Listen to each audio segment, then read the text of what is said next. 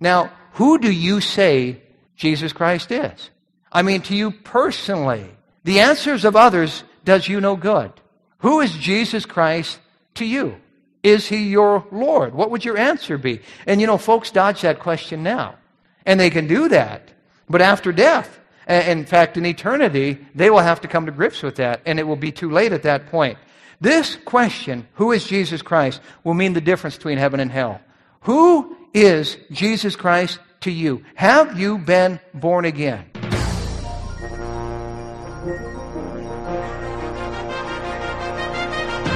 The Bible says that the gospel of Christ is the power of God unto salvation. Welcome to Pulpit Power, featuring Pastor Tony Skeving, Senior Pastor of Fargo Baptist Church in Fargo, North Dakota. Today's message was previously preached before a church audience. And now, here's Pastor Skeving.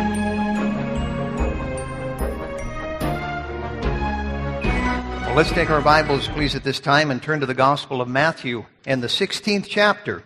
Matthew chapter 16. Going to be talking about who is Jesus today.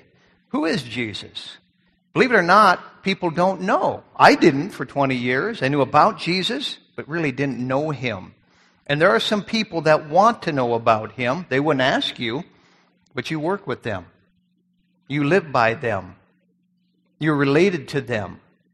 And though they wouldn't bring it up, they would really love to know about the Jesus of the Bible. So who is he? Well, that's a question he actually puts to his followers here in Matthew chapter 16. And we pick it up in verse number 13. It says, When Jesus came into the coasts of Caesarea Philippi, he asked his disciples, saying, Whom do men say that I, the Son of Man, am? And they said, Some say that thou art John the Baptist, some Elias or Elijah, and others Jeremias or Jeremiah, or one of the prophets. He saith unto them, But whom say ye that I am? And Simon Peter answered and said, Thou art the Christ, the Son of the living God. And Jesus answered and said unto him, Blessed art thou, Simon Bar Jonah, for flesh and blood hath not revealed it unto thee, but my Father which is in heaven. We're going to be starting a series today on lessons from the Lord, and this one is Who is Jesus? Who is Jesus? Let's pray before we begin. Heavenly Father, we ask you now to please help us to listen carefully as we exposit this passage of the Holy Word. And we do pray now, Lord, that you'd give to us understanding and we pray that that which we learn will be used for thy glory and honor. We pray now and ask these things in Jesus' name. Amen. Well, the church periodically sends out a Faith for Life magazine or paper. One came out recently, just a week or so ago. On the very back, there was an article that, that I had written about the rapture. What's all this rapture business about? And I got an email here just this last week on that. And it's talking about the second coming of Christ. And this individual, I, I don't know if they were a foreign exchange student. I judge from the, the name that perhaps they, they were. But they said Christ cannot come back because the Bible prophesied that he had to uh, in the latter 1800s, and that didn't happen. Well, I've studied the Bible for over 30 years. I've, I've never seen such a prophecy in there. He went on and he said that it's been proven that after the crucifixion, Jesus Christ survived it and, and he went to India and he died of a natural death there in India. And apparently his grave has been identified and, and there's Hindu manuscripts that tell us he supposedly uh, met with a, a, Hindu or a Hindi kind of a guy and that there are 60 places named after him there in that region where he went and that even Mary followed him and, and they went to northern Pakistan later on and she was buried there and, and that Jesus never died on the cross. Now, folks, I, I thought I'd heard it all, but, you know, I'd never even heard, heard this before. If Jesus didn't die on the cross, then it's all a hoax. You know, he didn't resurrect. And the apostles died in vain. And of course, we know the apostles, they were cowards and things like that before. They turned into fearless men afterwards, and something changed them, didn't it? And it was the resurrection of Jesus Christ. If Jesus didn't resurrect and die, he lied because he said he was going to. And if he did come out of that grave and was just swooning and came back to life, um, then who rolled the stone away? And and why did the soldiers who were guarding it get uh, knocked out when the earthquake took place? And why would they risk their lives saying something like that happened if it didn't? Why, uh, when they put that spear into his side, did water and blood come out, which is definitely medically a sign of death? And how did he get out of those grave clothes that were more like a, a, a, paper mache kind of a, of a cocoon. And, and, and there's all these other questions that can't be answered. And, and just because some uh, documentary is shown by Discovery. The Discovery Channel says that, you know, he, got, he went to India and so on and so forth, and there's rumors here and there. I'll go with the Bible, and I'll go with the eyewitness account of those who were there and saw it. The big question, however, is not did Jesus literally die and did he uh, resurrect, but the big question, or at least the question before us today is, who is he? Who is Jesus? That is a question, beloved, that must be answered. Who is Jesus Christ? 20 centuries later, it's still a relevant question. Now, other so-called religious swamis and gurus and, and leaders have come and gone, and, and there's, no, there's no proof of their presence even today. But Jesus Christ is relevant today. And we find here him asking this question years ago that still needs to be answered in the 21st century. Who's Jesus Christ? That's quite a question. Now, the story before us is incredible. It's, it's straight from the Bible.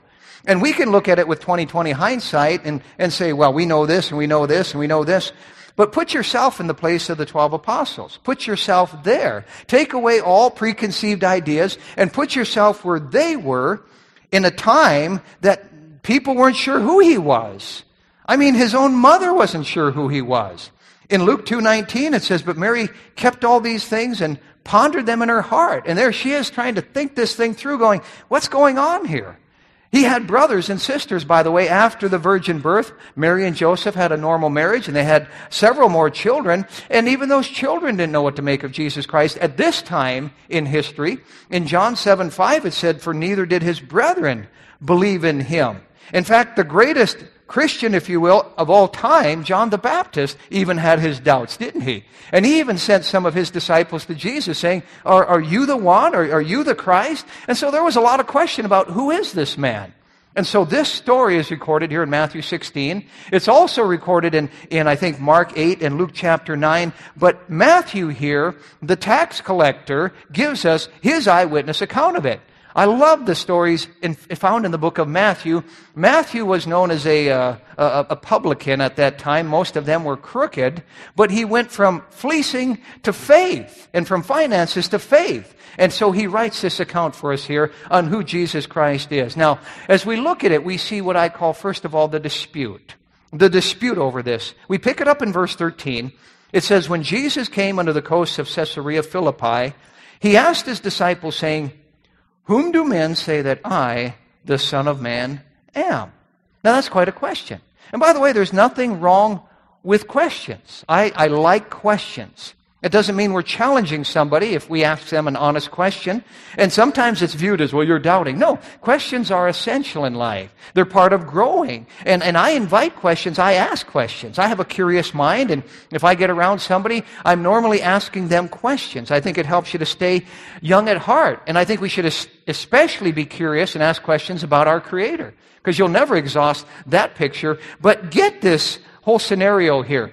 Jesus Christ at this time had not really come out and said who he is, like we know who he is today. He was actually kind of laying low. If you think about it, in John 2 and in verse 23, it says, Many believed in his name when they saw the miracles which he did, but Jesus did not commit himself unto them because he knew all men. Now, what's that talking about? He didn't commit himself unto them. Well, simply, he didn't divulge who he was. He didn't tell everything about himself that he knew. At that time, he could not trust them because they would have uh, rose up and in an insurrection made him king and tried to overthrow the Roman government and so on and so forth. So he didn't really come out and say who he was. In fact, I mentioned a moment ago, uh, John the Baptist sent, sent disciples to ask Jesus, are you he that should come or should we look for another? In other words, are you, are you the Messiah that was prophesied about in the Old Testament? Did Jesus ever come out and tell them? Yes. No, if you remember the story, he just said, well, watch for a while. And he, could, he, he healed people and raised the dead and did all this stuff. And he said, you go tell John what you've seen and, you know, let him decide for himself. Jesus at this point was not saying who he was. He was kind of trying to fly under the radar here. And the reason for that is he was simply trying to train these 12 men. He wasn't trying to build some big monument to himself here, but, but a movement that would involve these 12 men. But he also, I believe, knew that if he said this and, and divulged it too quickly, that he is the Messiah and so on, it, it would have changed the focus of everything. Because they didn't understand that he had come to suffer the first time. They're thinking of this kingly Messiah that would throw off that Roman oppression and make the Jews a world power again. And so he hadn't said anything really up to this point, but in Matthew chapter 16, it's, it's near the latter end of his ministry, best I can figure. He's about three fourths or maybe 80% through his three and a half year ministry. It's time for him to come out and to say it, to spell it out. And, and for three years, they had been living near him and, and listening to him, but now he's getting closer and closer to the cross. In fact, in verse number 21 of this same chapter, after this little scenario, it says, From that time forth began Jesus to show unto his disciples how that he must go into Jerusalem and suffer many things of the elders and chief priests and scribes and be killed and be raised again the third day. But folks, that was brand new information. You've got to get that down pat. They didn't know that before. Imagine, here's these apostles, and they're following him around. They had sold their stuff. They had left their homes. They had seen him preach to the crowds. They had seen the miracles that he had done, and, and they, they saw him come to the zenith of his ministry, which I think is right here where the crowds were huge and, and everything was going his way. And at that point, now he's going to begin to tell them, look, fellas, it's different than what you're thinking. And he actually pulls away from those crowds. He goes to a place called Caesarea Philippi. You see it mentioned there in verse number 13. Caesarea Philippi was, was way in the north of Israel. And if you've ever heard the expression from Dan to Beersheba, okay, that's from the north to the south. And Caesarea Philippi was only four miles away from Dan. It was way up north there. And here's this city there. It's at the foot of, of Mount Lebanon, which was the source of the Jordan from the rain and the snow that would fall on Mount Lebanon. It would come down and it would form the Jordan River here. And here's this Caesarea Philippi, and it's in the northeast corner I think it's Naphtali is the tribe, or one of those was the tribe up there, but it's 25 miles northeast of the tip of the Sea of Galilee. So it's way up there. And it, it was a, an area that was formerly called Panias, and that was the town, Panias, until uh, Tiberius Caesar and, and, and Philip the Tetrarch rebuilt this city, and Philip the Tetrarch named it after Caesar, Caesarea. But there was already a Caesarea on the Mediterranean coast, so they had to name this one Caesarea Philippi. They threw Philip's name in there to distinguish it from the other Caesarea. It's still there today. There's probably about 150 houses there, just a little village there over in Palestine. But it was a place at the time of Jesus Christ that was not anything close to Christian or even Jewish in religion. It was a place full of uh, uh, pagan temples, Roman worship, Caesar worship, Nero worship, and Baal worship. And, and here's these, all these pillars and these columns and these massive buildings there. And it was really a heathen, heathen town. There were very few Jews there, not one Christian there, if you will. And by the way, at this time, there wasn't a Christian church there because there were no Christian churches except the one Christ was pastoring at the time. You know, it's easy for us to, uh, to drive through America and see all these churches all over the place. I've been to London, I've been into Westminster Abbey, I've been into St. Paul's Cathedral, I've been in these huge, huge churches. But at this time, there in Caesarea Philippi, there wasn't one church dedicated to the Lord Jesus Christ. It was just Jesus Christ here in this little small group of men. And he asks them there in the shadows of these heathen temples, who are they saying I am? What are they saying about me? What do they believe about me? You say, well, Pastor, didn't he know? I mean, did he have to ask them? Didn't he know what they were saying? Well, yes, he knew what they were saying about him. That wasn't why he was asking the question. That's, that's not why Jesus ever asked any questions. It wasn't for his information. He always knew. He knew everything. You know, when there was 5,000 people, he turned to Philip and he said, how are we going to feed this crowd? Uh, was he wringing his hands going, oh no, this is, this is, this is one that's over my head? No, he wanted Philip to answer the question. Jesus knew all the time what was going on. He was omniscient. And uh, even in, in the time of Christ in John 16 30, his disciples said, Now are we sure that thou knowest all things? They knew that. He'd been reading their mind for three years now. I mean, when, when Peter was pondering whether Jesus paid taxes or not, Peter said, What do you, got a question for you. And That's what that fish with the golden coin thing. He was reading Peter's mind. Uh, he saw Nathanael under the fig tree, uh, praying and, and crying out to God. He, he heard everything. He knew everything. We find in John 21, 17 that Peter said unto him, Lord, thou knowest all things. Thou knowest that I love thee. And Peter knew he couldn't put one past Christ because they knew him better than anybody. He was omniscient.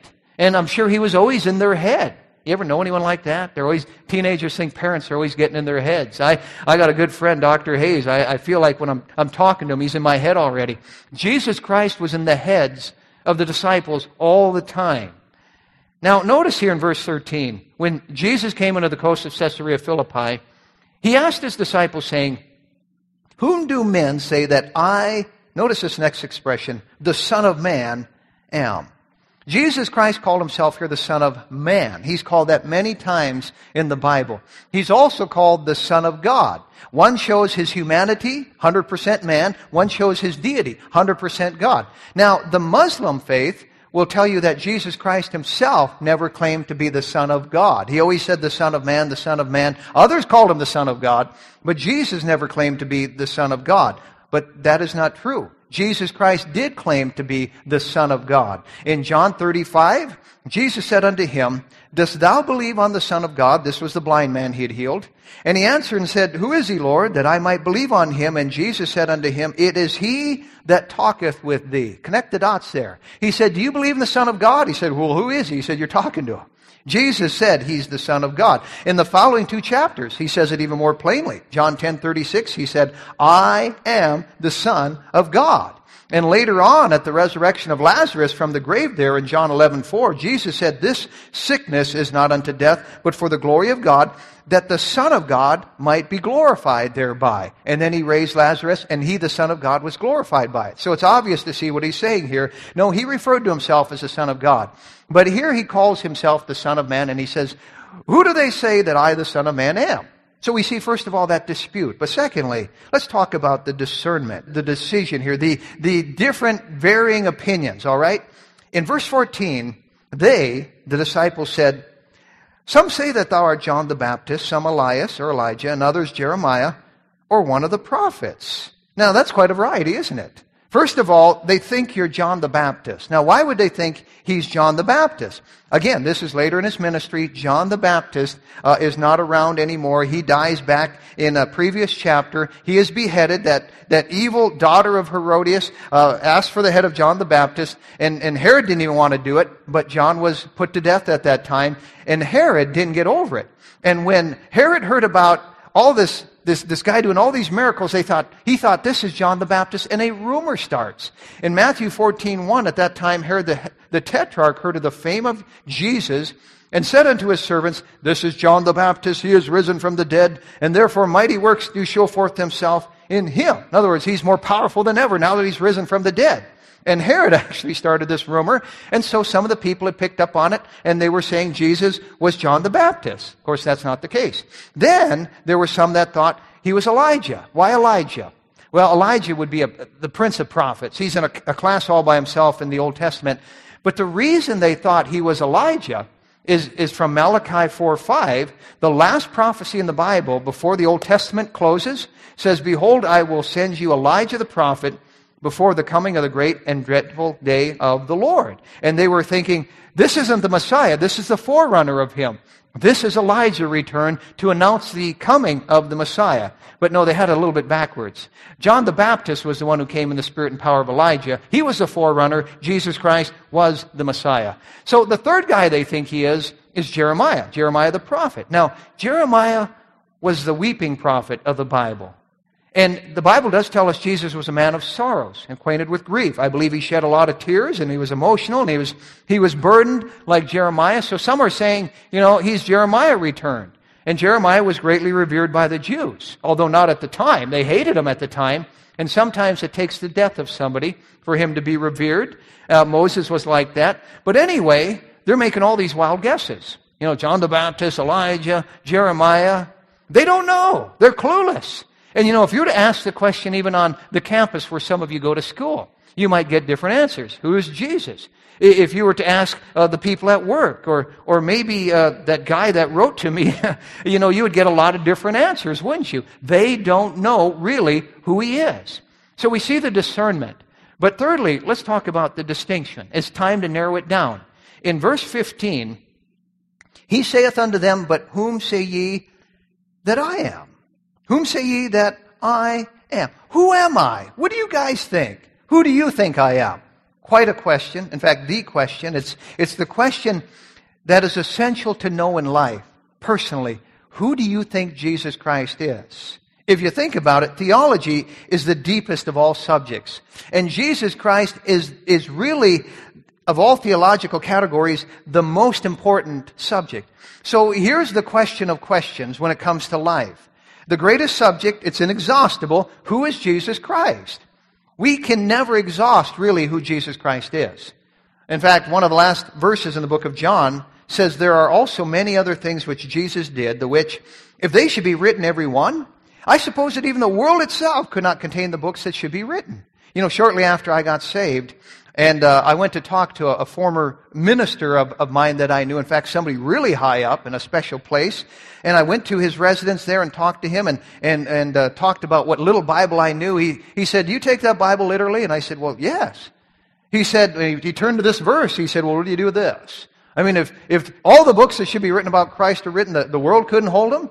He was basically saying that's an exaggeration. You can't take the Bible literally. Well, folks, if all the books that should be written about God were written, not only could the world not hold them, the universe couldn't hold them.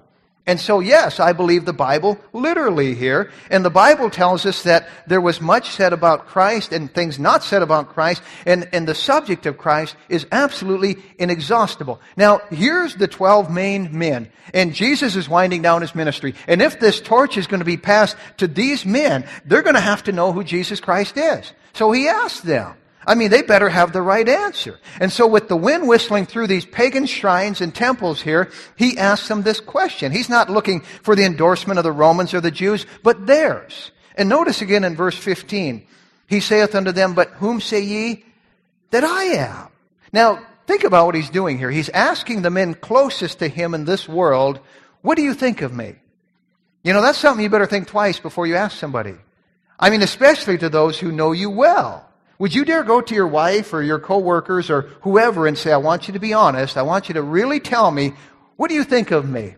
You know, somebody might read The Faith for Life. Uh, uh, somebody might hear me on the radio and say, oh, that Pastor Skeving's a great guy. They really don't know. I mean, they don't know me like my wife and my children do, and, and the staff around here, and guys like uh, uh Clint or Gary or Doug or whoever. You know, uh, I could be a rascal, I could be a scoundrel. And so if you really want to know what somebody's like, you go and you ask somebody who really knows him well. Jesus is asking the men who knew him better than anybody else, What am I like? What do you think of me? Who am I?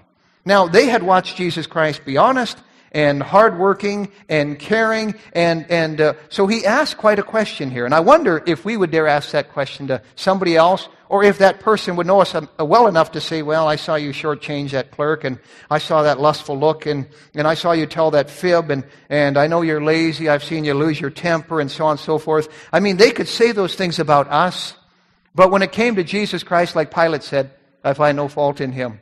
And as it says of even his enemies, they couldn't find anything on him. And so here he is saying, guys, who do you think I am? We see that distinction made now. But then we see the declaration in verse number 16. And Simon Peter answered and said, Thou art the Christ, the Son of the living God. Wow. what an awesome answer. And especially from, you know, let's be honest, a guy kind of known for his folly, a guy known for putting his foot in his mouth, Peter, of all people here, he says, You're the anointed one. And I don't know how long there was silence after Jesus answered, asked this question. Who do you say that I am? But, but maybe some time went by and finally Peter couldn't stand the silence and, and he says, he says, thou art the Christ, the son of the living God. You know, this is Peter's greatest moment. As I study the man, as I study the Gospels, I mean, after three years of putting his foot in his mouth, he finally gets it right. I mean, he's exactly right.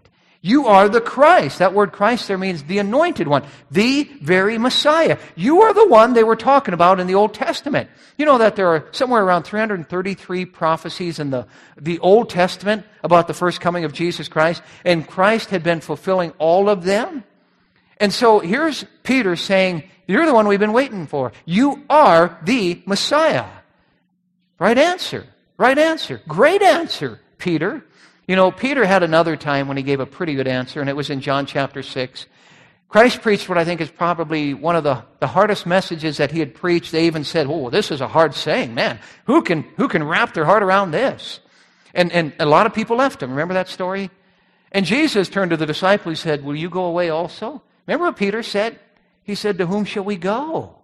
Thou hast the words of, of, of life. That was a great answer. Jesus saw the ranks thinned at that time, but Peter and the rest of them stuck with him, and, and that was a great moment for Peter. But this is his greatest moment right here. And notice, uh, Jesus in verse 17 answered and said unto him, Blessed art thou, Simon Bar Jonah. Uh, that's like a beatitude. Blessed are the this, and blessed are the that. And here's the rest of the apostles, maybe standing there kind of going, I wish I'd have said that. You know, imagine what's going through Judas's mind at this time. I should have thought of that, you know? You know, here's Peter, and too bad he's going to deny the Lord in a few months. But this is his moment. And he gives this answer beyond himself. You ever done that, by the way? Been called on in class, and you uh, go, you get up there and, and you give an answer, and something intelligent spits out, and the teacher goes, Well, that's excellent. And you go, Well, where'd that come from? You know, you give this answer beyond yourself. That was Peter here. He gives this answer and it's like, wow, where did I get that? And Jesus Christ gives him some, some commendation and there's some, some warm kudos to this, this loyal disciple. He said, you are exactly right. Peter said, you're the son of God. And by the way, that's a very narrow answer. If you think about it, it's not politically correct to say that. It, it, it's not in vogue. We have this open-minded kind of a society today and, and uh, Jesus hears from the lips of Peter, Thou art the Christ, the Son of the living God. Peter says in another place, Acts 4.12, you're the only way to get to heaven. That's pretty narrow too. And Jesus himself in John 14, 6 even says, I'm the only way to get to heaven. That's what they said about him. That's what he said about himself. So here amongst these stone pillars and these graven images and this Baal worship and these pagan altars, he calls him the Son of the living God. I want you to notice those words at the last part of verse 16. The Son of the living God. God's alive, folks. And I'm so glad I know the living God. Because for over 20 years of my life, God wasn't alive to me. I had it up here. I had a head knowledge of Him. And like so many, He was the man upstairs, you know? Um, he was the big guy in the sky. And there are so many like that. God's an imaginary friend to them. They, they talk about Him, but they really don't know Him. And for 20 years of my life, that was the God I knew, not the living God. Psalm 84 2, the psalmist said, My soul longeth, yea, even fainteth for the courts of the Lord. My heart and my flesh crieth out for the living God. He said, I want the living God, not some imaginary friend, the living God. And that was the God I met on March 5th, 1981. Before then, God was not alive to me. Like many, I was embarrassed to talk about God around my friends or in a public place or to pray before a meal. There's a difference between God and the living God. There's a difference between a God of your own imagination or the mush God, as I preached about here, and the living God, the one true God, the, the God of the Bible. Joshua mentions him in Joshua 3.10. Joshua said, Hereby you shall know that the living God is among you. I love that. The living God is among you.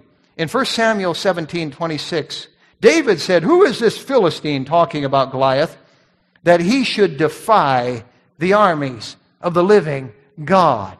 God was alive to David. Is God alive to you today? Does he walk with you and talk with you, as the songwriter said? Do you really know him in an intimate way? The living God. Many years ago, there was a, uh, an atheist by the name of Nietzsche. He was a German rationalist. I think he was born in 1844, and as he got older, he wrote all kinds of blasphemous things about God being dead, and, and he got quite a following uh, back in those days in German rationalism there.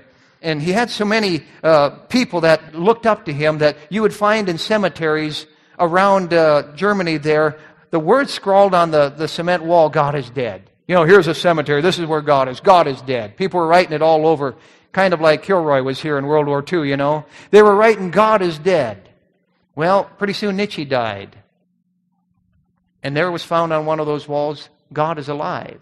God is alive, signed God. God is the living God, folks. He's still with us today. We see this declaration. Fifthly, we see the decree. In verse 17, Jesus answered and said unto him, Blessed art thou, Simon Bar Jonah, for flesh and blood hath not revealed it unto thee, but my Father which is in heaven. You say, well, who's Simon Bar Jonah? That word bar there, it's Syriac for son of. Son of Jonah or son of Jonas. Peter was the son of Jonah. And Jesus here uses his full name. Blessed art thou, Simon Bar Jonah. Kind of like parents do when a kid's in trouble, right? Jeffrey John, I told you not to do that, you know. And, and uh, Scotty Raymond, get out of those cookies. I told you already. And, and uh, Tim Richard, you know, and, and mom will always use that full name. We heard Jared Anthony a lot around our place when he was growing up. You know, so many, always in trouble. And so Peter here, here's his full name. Blessed art thou, Simon, the son of Jonah, Bar Jonah. He says in verse 17, Flesh and blood hath not revealed it unto thee. What's he talking about there? That's an expression that means, uh, you know, the human nature, and somewhat even the, the flesh, if you will. And in Galatians 1.16, Paul says immediately, I conferred not with flesh and blood. It's kind of putting a man on a, on a lower basis where he belongs. He said, when, when God called me to preach, Paul said, I didn't have to consult with anybody else, no other human being. I conferred not with flesh and blood. And so Jesus says in verse 17 of our text, Flesh and blood hath not revealed this unto you. What's he talking about there? He's saying, Peter, you didn't come up with that on your own. You didn't give an answer really that was beyond yourself by your own ability. Flesh and blood, or your own flesh and blood, hath not revealed this unto you. This isn't even something you learned in a book. It's not something your parents taught you. He's telling Peter here that you got that from God. Only God could have revealed that to Peter there. Now, what Peter said here is that Jesus is divine. Thou art the Christ, the Son of the living God. He was exactly right.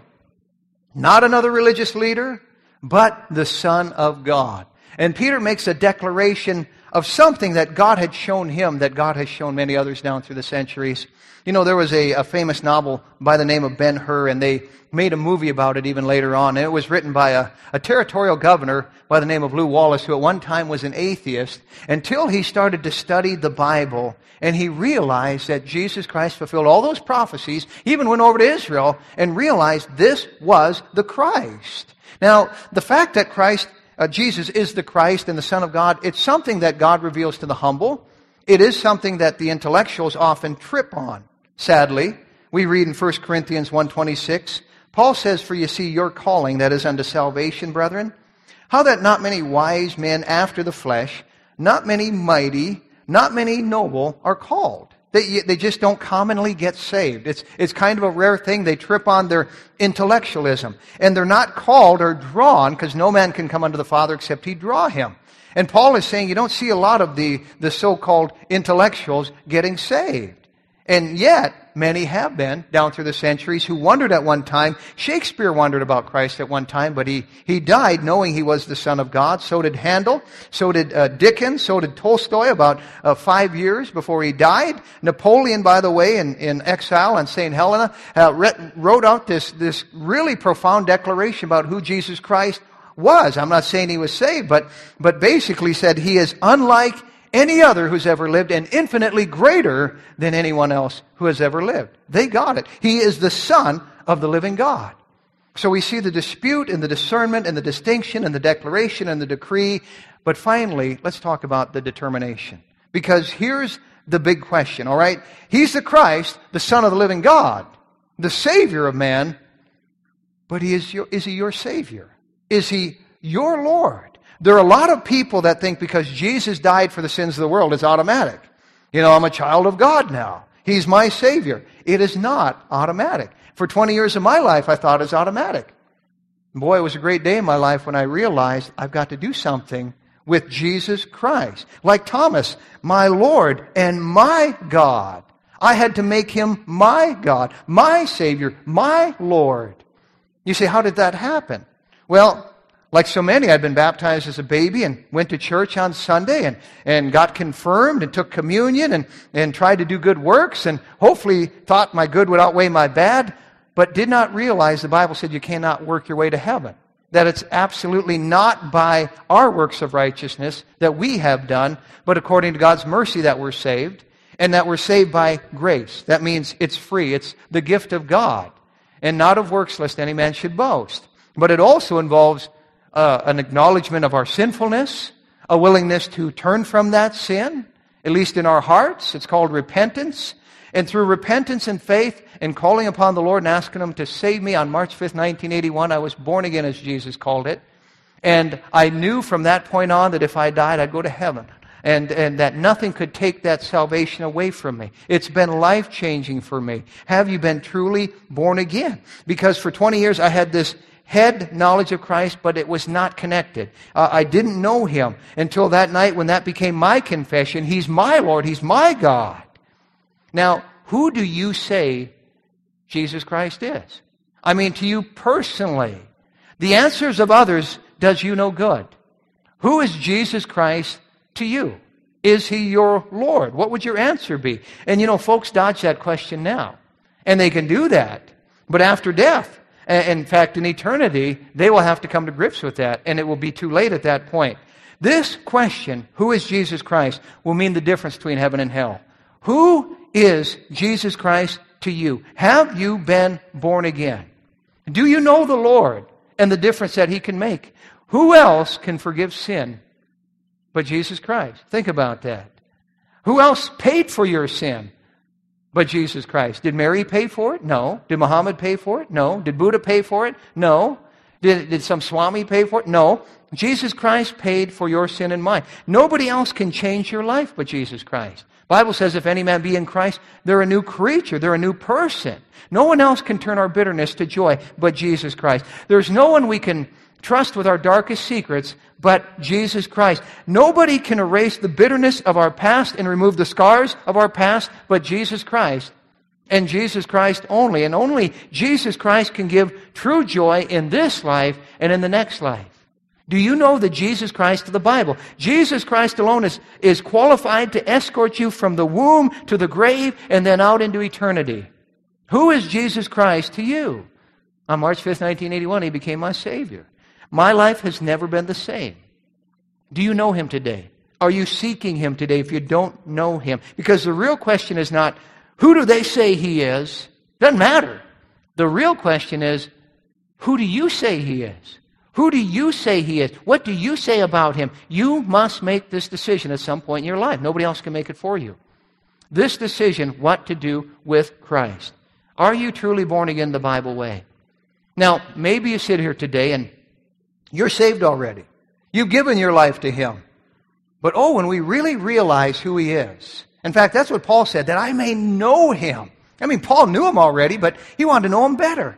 And when we get to the place where we want to know Him in a greater way and worship in a, in a greater way and be a participant and not a spectator, God will deepen our relationship with Him at that point for those who are saved. I like that song, Make Me More Like You, Lord. May God make us more like Him. And may we be able to answer that question Who is Jesus?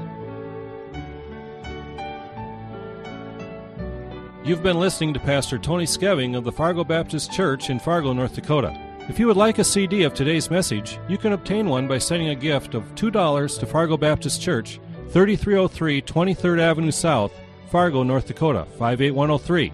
That address again, Fargo Baptist Church, 3303 23rd Avenue South, Fargo, North Dakota, 58103. We hope you'll join Pastor Skeving next time right here on Pulpit Power. Pulpit Power is a production of Heaven 88.7.